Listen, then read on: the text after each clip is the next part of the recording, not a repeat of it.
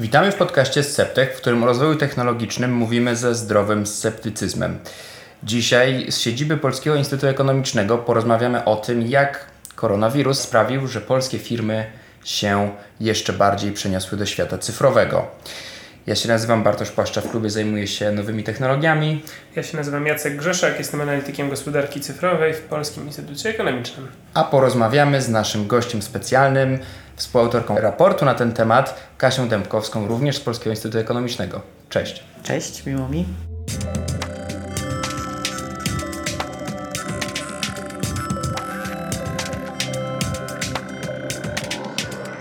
Wiele prądu zużyto w ostatnich miesiącach, wyświetlając różne teksty czy filmy o tym, że koronawirus przyspieszy cyfrową transformację naszej gospodarki.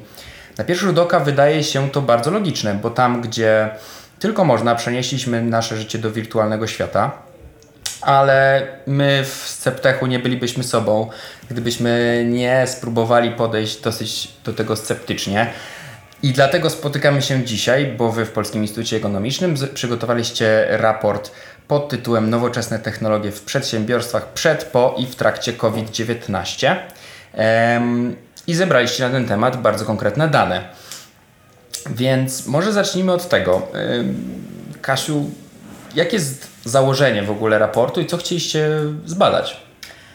E, oczywiście, pandemia spowodowała to, że w naszym mniemaniu e, no, pozostaliśmy pozamykani w domach, musieliśmy sobie jakoś radzić i osobiście, i zawodowo, więc jakby naturalnym wydawało się również z perspektywy naszych badań to, że te nowoczesne technologie w przedsiębiorstwach muszą się rozwinąć.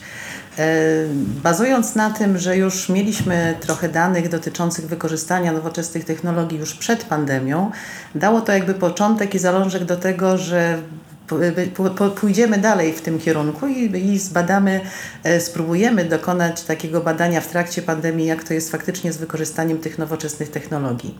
Analizując dane z roku 19, bo to badanie było przeprowadzone pod koniec roku 19, właściwie byliśmy mm, zaskoczeni tym, że przedsiębiorstwa bardzo dobrze oceniają stan zasobów swoich takich związanych z tymi nowoczesnymi technologiami. Bardzo rzadko e, wykorzystują firmy outsourcingowe, które w jakiś tam sposób wspierają przedsiębiorstwa przy wdrażaniu nowoczesnych technologii, przy, przy, przy wykorzystaniu tych nowoczesnych technologii, więc wydawało nam się, że, że te nasze przedsiębiorstwa są dobrze przygotowane na czas pandemii, który oczywiście był dla wszystkich zaskoczeniem i nie przygotowywały się tutaj z tymi technologiami, bo wiedziały, że coś takiego nastąpi. Czyli ten stan zasobów, y, y, co więcej jeszcze, przedsiębiorstwa też zwracały uwagę na to, że wykorzystanie technologii nowoczesnych jest e, bardzo dużym wyróżnikiem konkurencyjności na rynku, więc zdawały sobie z tego sprawę, że mając takie zasoby są bardziej konkurencyjne na rynku. Oczywiście to wszystko też zależało, zależy od tego, w jakiej branży e, działały. No i właśnie, ten czas pandemii okazał się dla niektórych branż w ogóle jak, jakąkolwiek działalność, jeśli firmy chciały podjąć, to musiały się w jakiś sposób przedstawić, no w szczególności na te zdalne komunikowanie się z klientem czy z pracownikami i to było wyraźnie tutaj też y, widoczne w naszych badaniach. Ale co jeszcze warte jest podkreślenia? No, nie oszukujmy się, że wykorzystanie nowoczesnych technologii wymaga zainwestowania odpowiednich środków. E, już przed pandemią te firmy wcale nie były takie bardzo skore w inwestowanie w nowoczesne technologie, a myślę, że czas pandemii to też nie był dobrym czasem na to, żeby myśleć o inwestowaniu, tylko trzeba byłoby korzystać z tych zasobów, które się ma, żeby funkcjonować w tej nowej rzeczywistości, w tych, tych innych realiach. I tutaj wydaje mi się, że firmy właściwie zdały egzamin, bo poradziły sobie z, z tymi zasobami, wykorzystały je. Mm, wręcz, co było podkreślane w indywidualnych wywiadach, które też przeprowadzaliśmy z przedstawicielami firm, e, była mowa o tym, że generalnie w strategiach firmy, oczywiście te nowoczesne technologie miały miejsce i firmy myślały o tym, że będą je rozwijać w przyszłości, natomiast jakby sama pandemia przyspieszyła ten rozwój, to szybciej po prostu wszystko zaistniało.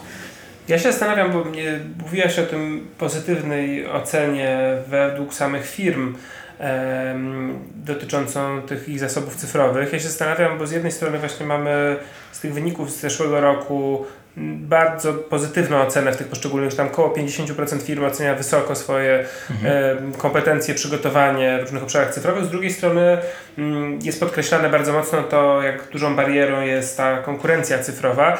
Mm, Ja się zastanawiam, jaka jest Twoja interpretacja tego, to znaczy, czy to wynika z, mm, z tego, że firmy dostrzegają, że jest konkurencja i uważają, że w tej konkurencji dobrze wypadają i to jest tylko zauważenie faktu, czy też jest tym taka sprzeczność, to znaczy z jednej strony jest samozadowolenie, że jest super, a z drugiej strony widzą, że tracą rynek i że nie nadążają za tymi bardziej cyfrowymi firmami.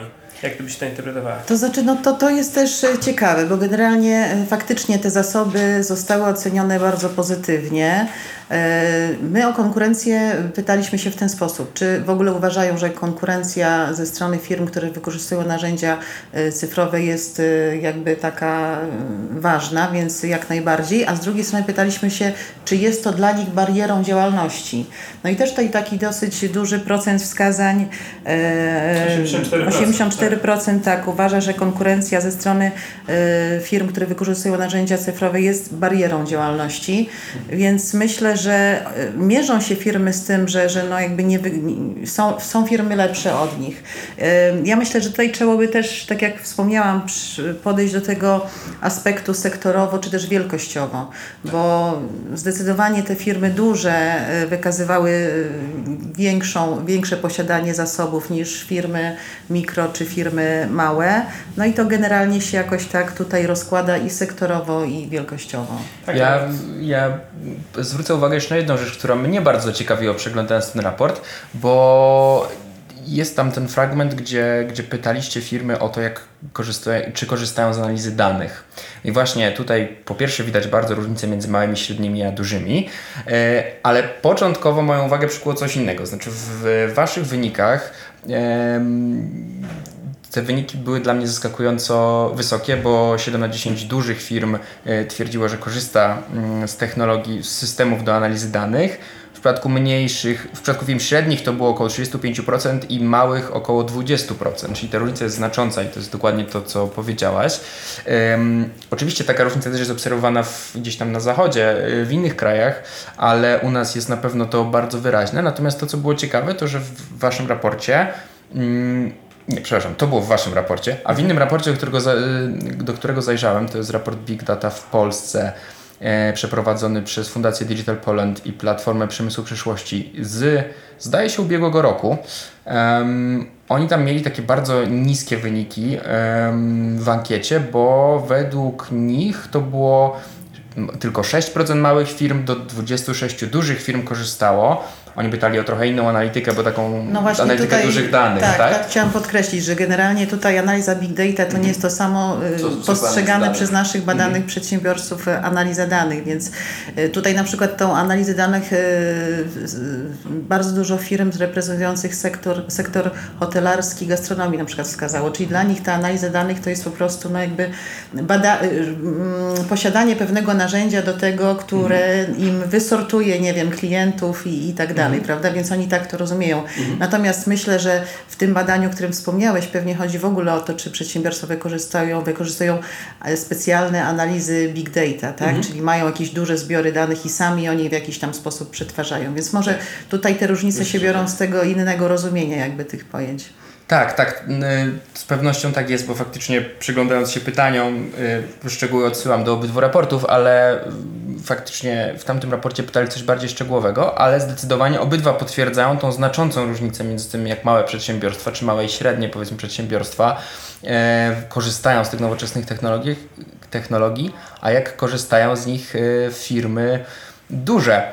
I też gdzieś tam właśnie próbując gdzieś y, dalej diagnozować tą różnicę, mm, no tam niżej dotarłem, zdaje się, że w Waszym badaniu jest napisane, że prawie 3 czwarte firm nie inwestowało w nowe technologie w roku 2020.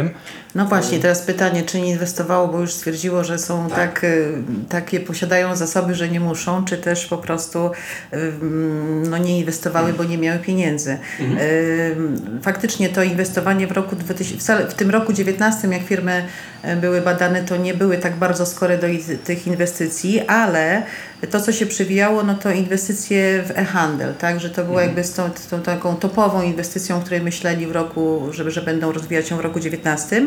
No i właśnie, jeśli chodzi o to porównanie firm mikro, małych, średnich, dużych i faktycznie zawsze te firmy duże dominowały w różnego rodzaju nowoczesnych technologiach, to tak, jeśli weźmiemy te internetowe kanały sprzedaży do porównania pomiędzy mi, mi- mikro, małymi, to tutaj już obserwujemy, że teraz właśnie te mikro przedsiębiorstwa małe są tym bardziej zainteresowane, no bo nie oszukujmy się, dla niektórych firm w dobie pandemii to było jedyne źródło, na przykład, nie wiem, firmy handlowe, czy tam jakieś inne, że, że, ta, że jednak ta, ta, ta, te kanały sprzedaży internetowe były dla nich ratunkiem, więc również i mikro i małe przedsiębiorstwa się w tym kierunku orientowały. Natomiast już jeśli chodzi o jakieś zaawansowane, nowoczesne technologie do zarządzania przedsiębiorstwem, no to jakby brak jest takiej potrzeby w mikroprzedsiębiorstwach, prawda, żeby coś takiego wdrażać. Natomiast no, dla dużych przedsiębiorstw jest to na pewno niezbędne narzędzie. Tak, ja w ogóle chciałem Was zapytać, bo wydaje mi się, że to jest taka rzecz, która mm, moim zdaniem na trwałe się zmieni po tej pandemii, ale może to też nie chodzi o jakąś zmianę, a przyspieszenie tego trendu, ale, ale to przy e-commerce, no, to, ten trend był postępował w ostatnich latach bardzo widocznie przenoszenia się, się handlu.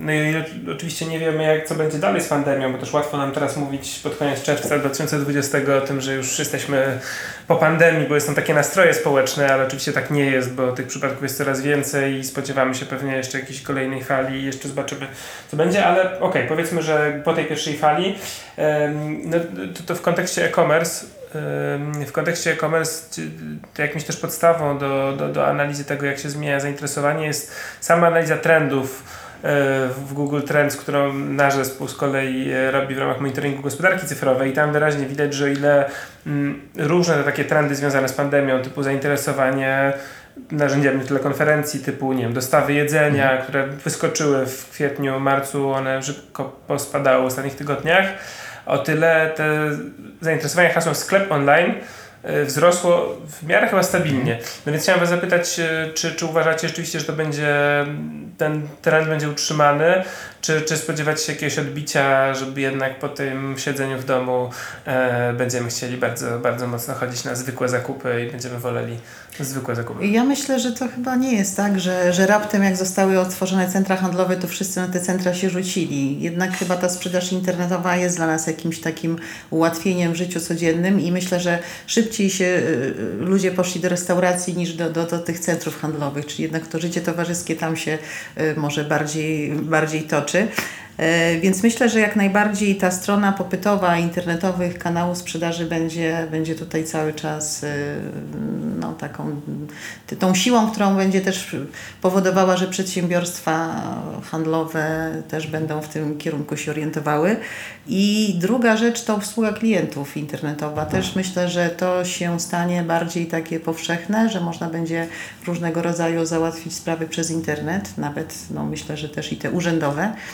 I, I to przychodzenie do urzędu czy do jakiegoś tam firmy, żeby załatwić taką sprawę, może, może nie będzie konieczne, bo narzędzia są takie proste, które ułatwiają taki kontakt.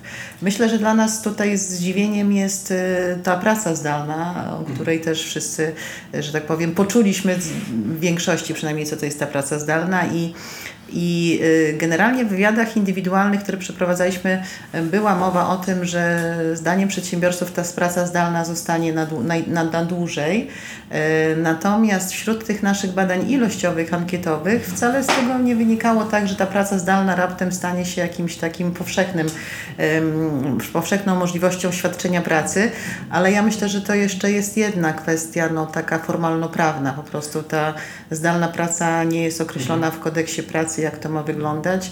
No a z drugiej strony myślę, że, że, że jednak e, to zarządzanie pracownikiem zdalnie może być w jakiś tam sposób trochę utrudnione. Mogę odesłać do naszego trzeciego odcinku podcastu, gdzie rozmawialiśmy o pracy zdalnej i tam też był podnoszony przez nas ten argument dotyczący regulacji prawnych, że faktycznie w tym momencie, jakim jesteśmy e, w czerwcu 2000, 2020 roku, faktycznie praca zdalna nadal jest dosyć trudna z punktu widzenia formalnego. I zarządzania też również to poruszaliśmy, więc tutaj się w pełni y, zgadzamy. Zresztą co do e-commerce to też się y, zgodzę. W- Gdzieś y, słyszałem statystyki dotyczące centrów handlowych, że w tych pierwszych y, weekendach po otwarciu zdaje się wróciło około 30-40% klientów. Oczywiście to był sam początek, pewnie obawy jeszcze co do wychodzenia tych centrów handlowych były większe, pewnie z czasem one zaczną ustępować i, i ludzie do tych sklepów wracają, ale na pewno fakt, że po prostu już ludzie, powiedzmy sobie szczerze, potworzyli te konta w tych różnych e,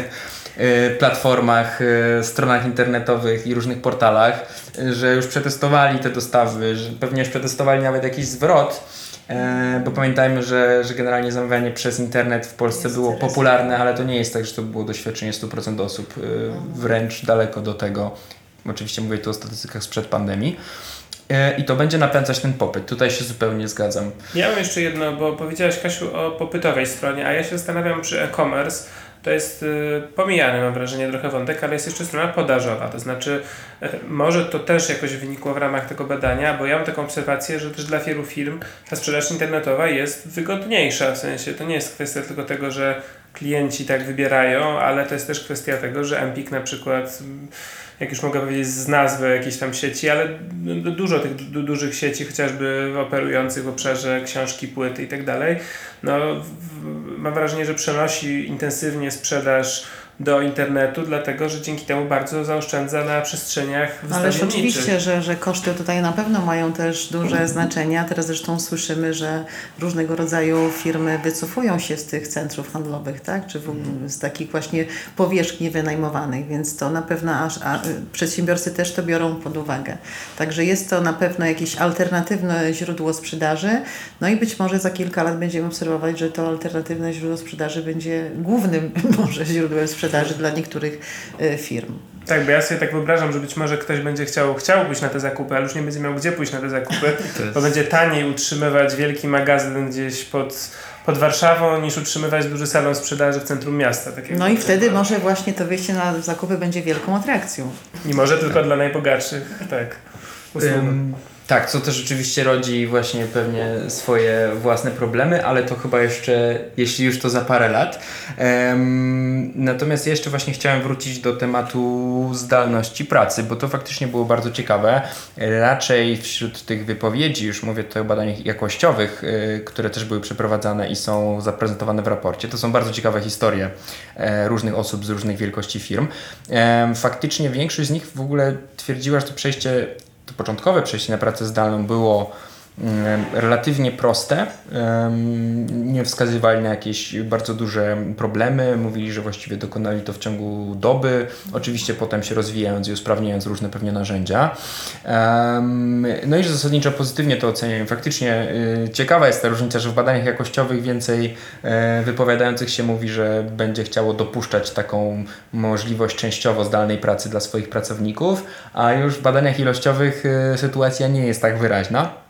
Ale co mnie prowadzi do tego, że e, w ogóle w tej części ilo- ilościowej, gdzie pytaliście o, mm, o różne aspekty wykorzystania technologii w firmach, na przykład nowoczesne formy komunikowania się z klientami przez platformy internetowe czy przez chatboty, o elektroniczny obieg dokumentów wewnątrz firmy, o systemy do analizy danych, te internetowe kanały sprzedaży, o których już sobie dzisiaj dużo powiedzieliśmy, czy systemy informatyczne do zarządzania. No i to są bardzo ciekawe statystyki, bo, bo zadaliście trzy pytania. Co było wykorzystywane przed yy, pandemią, co w trakcie i co planuje firma wykorzystywać po. I właściwie te wyniki badań trochę dla mnie yy, gdzieś tam przynajmniej te niewielkie różnice, bo tam oczywiście są różnice i w ogóle bardzo polecam słuchaczom spojrzeć do tego raportu, właśnie żeby zobaczyć te różnice. Ale mm, one nie są tak jakoś szokująco wyraźne. One nie dowodzą takiej tezy, czy wręcz zaprzeczają tezie, która często właśnie padała, że teraz to już skokowo nam się scyfryzuje gospodarka. Wręcz, szczerze mówiąc, y, jeśli miałbym je oceniać na odległość, to te różnice dwóch, trzech punktów procentowych tam z poziomu 27 do 30% raczej skłaniają do tezy, że tak naprawdę na trwale bardzo niewiele się y, zmieni. Przynajmniej nie tak bardzo, jak oczekiwali różni eksperci czy różne osoby wypowiadające się. Tak, to dla nas też y, było takim y, zdziwieniem, że faktycznie te odpowiedzi odnośnie różnych instrumentów y, z tych nowoczesnych technologii wykorzystania, wskazania na wykorzystanie przed, w trakcie i po były praktycznie na bardzo zbliżonych poziomach. Jedynie tutaj wysunął się, wysunęły się właśnie te wspomniane już przez nas internetowe kanały sprzedaży i obsługi klientów, czyli ten e-commerce, faktycznie wykorzystanie po pandemii, no tutaj już prawie o 10 punktów procentowych mamy tą różnicę, niż, czy nawet więcej niż, niż przed pandemią, a pozostałe e, rodzaje nowoczesnych technologii zachowywały jakieś takie podobne wskazania. E, no ale to może też oś, jakby potwierdzić teraz te, te, te, tą nasze, te nasze wyniki, które mówią tak, że przedsiębiorstwa przed wykorzystaniem, przed pandemią dysponowały już jakimiś swoimi określonymi dobrymi zasobami. Pandemia jakby zweryfikowała to wykorzystanie. Okazuje się, że dosyć szybko potrafili się przestawić i na pracę zdalną, i na sprzedaż elektroniczną, i na kontakty z klientem. No i jakby ten stan będzie dalej się podobnie utrzymywał, więc mhm. może to z tego wynika, ale to takie, mhm. taka moja jakaś lekka tutaj mhm. hipoteza. Mhm. Czyli, że po prostu zweryfikowali w praktyce, że to, co ten poziom cyfryzacji, który już mają, właściwie wystarcza, więc e, nie widzą takiej potrzeby rozwojowej. Chyba, że też jest pytanie oczywiście o, mm, o kwestię inwestycji w, w momencie, który jest jednak kryzysowy, tak? Być może. No tak, no teraz na pewno to, co było powtarzane w tych badaniach jakościowych, no to mhm. nie jest też moment na to, żeby, żeby inwestować jakoś bardzo w rozwój technologii, raczej czerpać na tych zasobach i z tego korzystać. Mhm. A kwestia właśnie tego przestawienia się z dnia na dzień, o którym wspomniałeś, faktycznie to też było tutaj wyraźnie podkreślane. Co więcej, podkreślane było, że, że te przestawienie się też raczej nie, nie spotkało się ze sprzeciwem pracowników y, i na przykład, y, no bo tutaj jeszcze wchodzą kompetencje cyfrowe pracowników, na ile oni sobie mogli poradzić z tymi nowymi technologiami, na przykład w czasie pracy zdalnej, więc tutaj też raczej nie było problemu, a jeśli pracodawca taki problem widział, no to próbował to rozwiązywać szkoleniami takimi mhm. online, także no jakby tutaj nie było jakichś takich dużych przystojów w związku z tym. To jest w ogóle bardzo ciekawy wątek, bo mam wrażenie, że w tej dyskusji na temat cyfryzacji w różnych obszarach, ale mówiąc o przedsiębiorstwach, zawsze jest takie pytanie, co jest potencjalnie tą barierą. Tak klasyczną, mhm. najbardziej klasyczną barierą, najczęściej podnoszoną, no to są braki technologiczne, braki sprzętu, urządzeń, oprogramowania, ale też zwraca się uwagę często na te kompetencje cyfrowe. Ale też wydaje mi się, że dosyć często, i to też z naszych rozmów wynika, że barierą cyfryzacji nie jest ani kompetencja pracowników, ani, ani dostęp do technologii, ale umiejętność zarządzania i rozumienia, po co jest ta technologia. To zwracaliśmy mm. na to uwagę i nasi goście w kontekście Smart City, że też bardzo często miasta mają dostęp do technologii, ale na poziomie zarządczym nie wiedzą, jakby, nie wiedzą jak zorganizować pracę mm. administracyjną z tymi technologiami. Jak właśnie to, to, to Twoim zdaniem wynika? Ja myślę, że tutaj też jest trochę podobnie, że, że to właśnie jeszcze raz, to, y, to że te zasoby oceniano, że, że są ok, tak?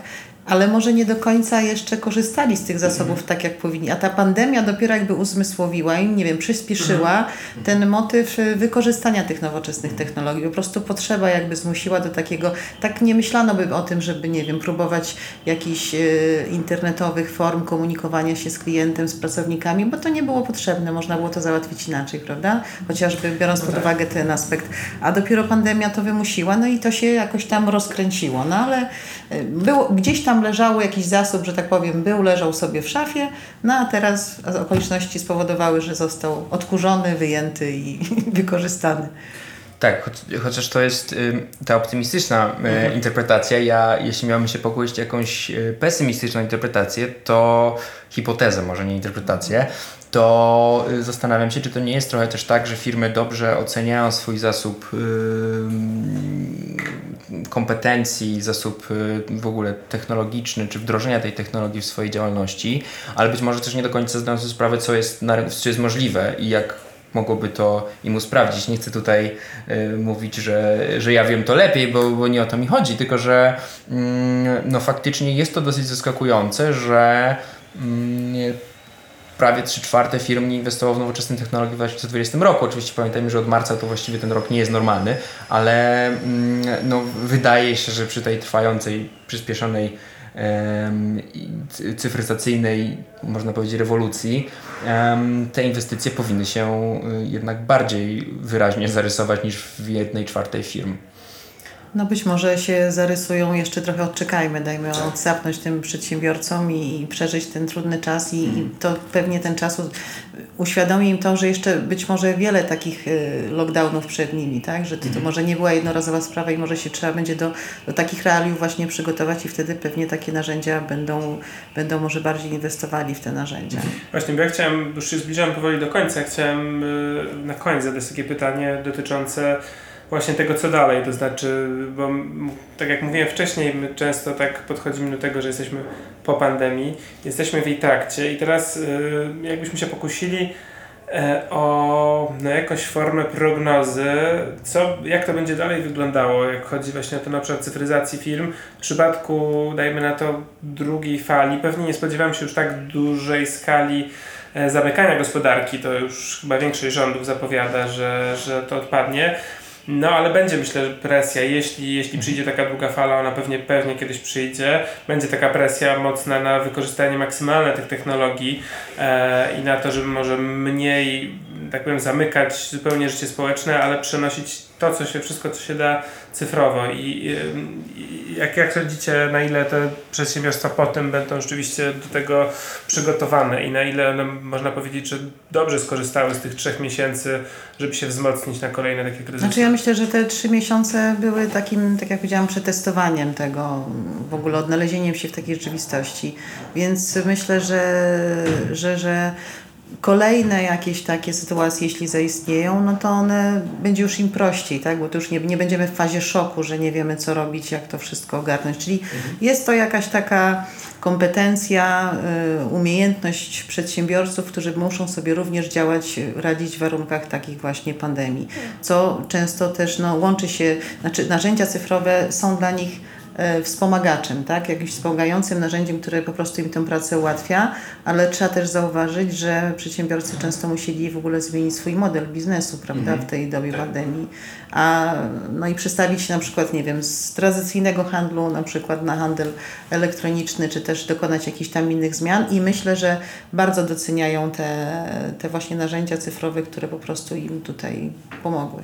To ja też na koniec uderzę w optymistyczną nutę, bo e, wcześniej trochę ponarzekałem na brak inwestycji, ale dokładnie kontynuując e, Twój wątek, Kasiu, mm, być może mm, należy też na to spojrzeć, że właśnie takie zbudowanie takiej odporności firmy, że ona sobie poradziła z tą sytuacją. Właśnie często nie chodzi tu nawet o sprawy cyfrowe czy jakiejś cyfryzacji, tylko e, zmianą kompletną modelu biznesowego. Wśród, e, wśród liderów polskiego biznesu wręcz w długim okresie będzie bardzo, bardzo pozytywne, bo zwiększy ich odwagę do czy to wprowadzania nowych produktów, czy jakichś innowacji wewnątrz firmy, czy właśnie dalszej cyfryzacji, e, bo no jakby to jest taki jeden wielki test dla właściwie całej gospodarki i wszystkich indywi- firm indywidualnie. I tutaj bardzo ciekawa była jedna z wypowiedzi, którą e, pamiętam e, właśnie z, z Waszego raportu, e, gdzie ktoś mówił, że dopiero w czasie, m, to było zdaje się mikroprzedsiębiorstwo akurat, ale że dopiero w czasie pandemii em, zaczął tworzyć szkolenia online, zaczął udzielać szkoleń online jako część swojej działalności. Wcześniej to zdaje się było głównie biuro tłumaczeń, no ale teraz widzą, że w ogóle te szkolenia online to jest świetny biznes i wręcz dużo lepszy niż e, tłumaczenia i wręcz przenoszą firmę jakby w, w bardziej w tą sferę i stawiają na rozwój w tym kierunku. I to jest szalenie ciekawa, mm, pozytywny aspekt, szalenie ciekawy pozytywny aspekt tej całej sytuacji. No po prostu, co nas nie zabije, to nas wzmocni. Dokładnie. I tym chyba warto zakończyć dzisiejszy odcinek. Tak, naszym gościem była Kasia Dębkowska, kierownik e, zespołu Foresightu Gospodarczego Polskim Instytucie Ekonomicznym. Dziękujemy Ci bardzo, że znalazłeś dla nas czas. To ja bardzo dziękuję, cała przyjemność po mojej stronie. Zu- Słuchajcie, zapraszamy na kolejny odcinek za tydzień i Tak. zapraszamy do subskrybowania, jeśli ktoś nas jeszcze nie subskrybuje. E, Pozdrawiamy naszego montażystę Mikołaja Buszko. Dziękujemy mu za pracę. bardzo. E, I zachęcamy, jeśli macie pytania do nas albo do Kasi, e, piszcie do nas sceptechmałpa.proton. mail.com albo na y, Anchor też jest opcja zostawienia nam komentarza głosowego. Dzięki wielkie i do usłyszenia za tydzień.